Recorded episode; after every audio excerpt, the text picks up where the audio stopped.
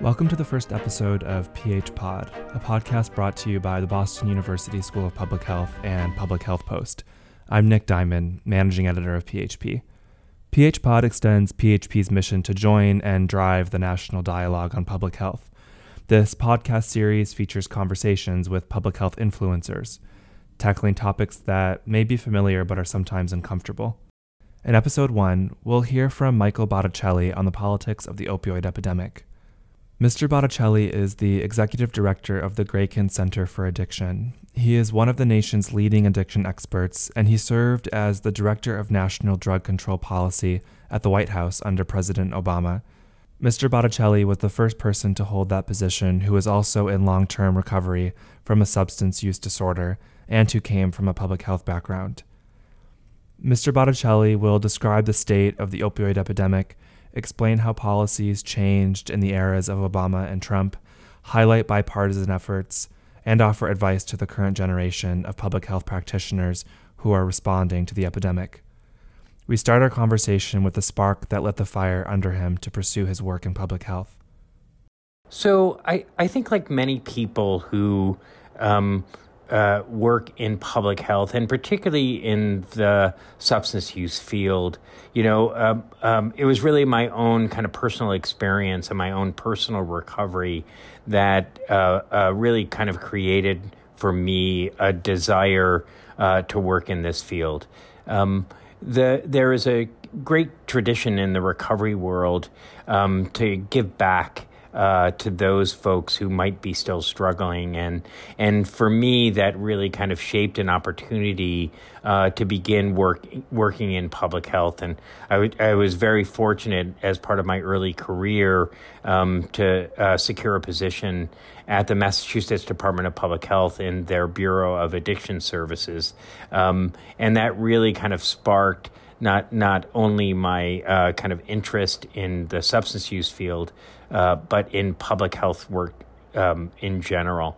And and kind of the other piece too, it was also at the the height of the HIV epidemic, and and for me, um, you know, seeing um, both the devastation of the uh, HIV epidemic, um, but also how uh, how vibrant uh, and participatory a public health response could be, re- uh, really um, uh, kind of cemented uh, my desire to kind of stay in this field um, and continue to do work. Uh, primarily in um, both HIV and, and the substance use fields. So, you mentioned how the HIV epidemic was part of the spark that lit this fire under you to pursue this work in public health and the substance use field, particularly around the opioid epidemic. And I'm wondering if you could speak about the state of the opioid epidemic for our listeners who might not know the toll that it's taking on our country. So you, you know, there's there there is really no kind of denying the the magnitude of the opioid epidemic. Um, you know, the latest uh, kind of national data that we have was about 72,000 people uh, in the United States died of a drug related overdoses. And, you know, that has surpassed fatalities, uh, uh motor vehicle fatalities, uh, fatalities from gunshots, and it's even surpassed um, uh, deaths due to HIV and AIDS at the height of uh, of the epidemic. So you know this is kind of undisputably the you know the most significant kind of health epidemic that we've had in a very long time, and certainly probably the largest kind of drug epidemic.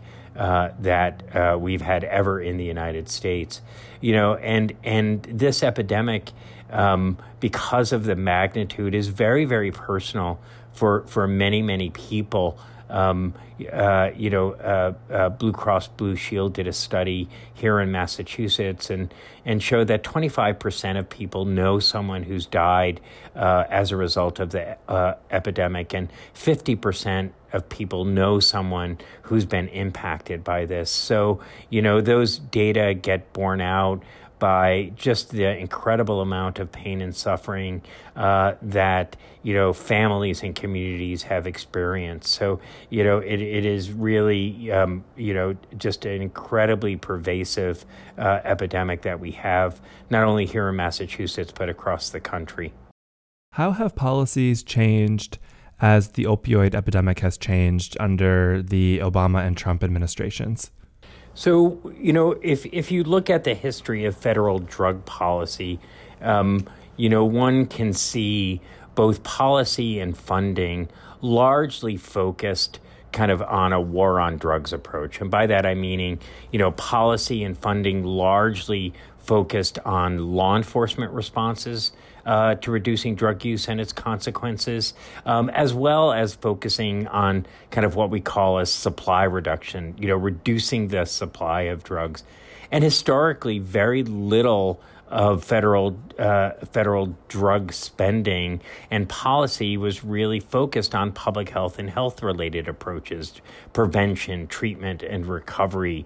Um, and you know, under President Obama, there was a real pivot in both drug um, uh, spending and uh, uh, drug policy to really focusing on a public health response to this epidemic as and a health response. And you know, I, I, there's there's probably kind of no better example of it than um, the impact of the Affordable Care Act by not only providing insur- insurance coverage, but but also mandating a substance use disorder benefit uh, for the Affordable Care Act. Um, you know, unfortunately, what we've seen under the Trump administration is while we've seen you know some additional funding for primarily for states to respond to this uh, epidemic.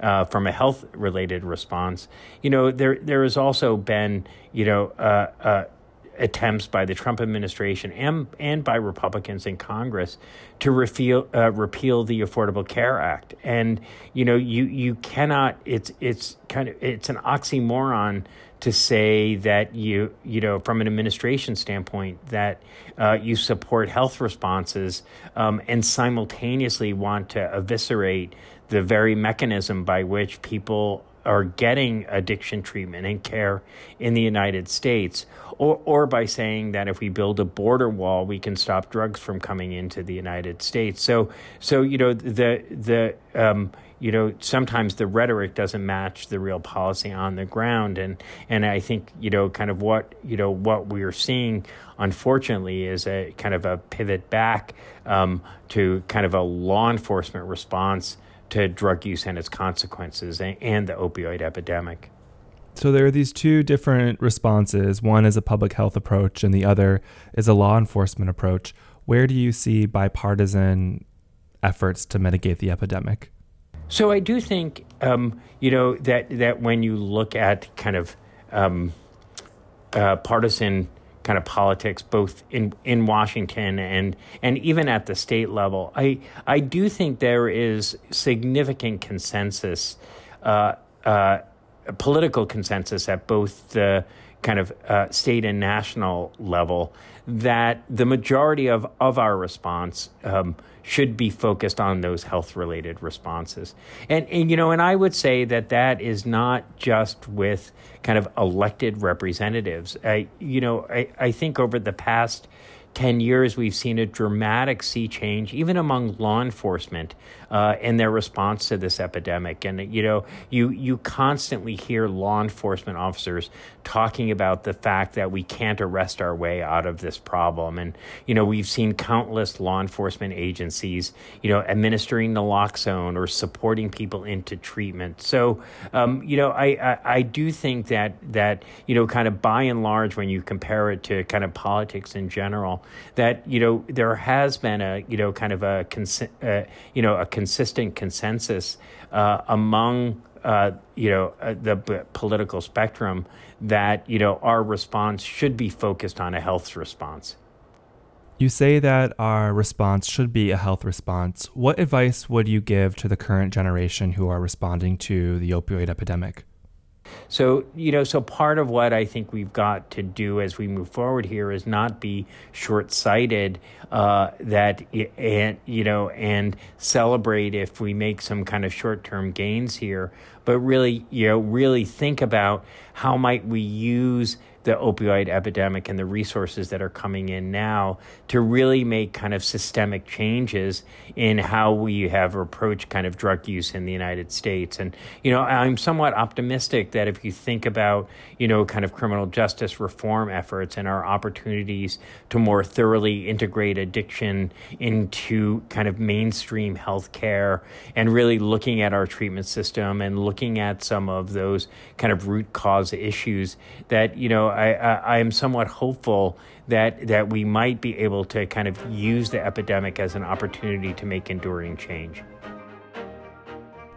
PH Pod is a podcast brought to you by the Boston University School of Public Health and Public Health Post, which informs and inflects the broader conversation on health and social justice. Every day we feature new articles about the state of the health of the population.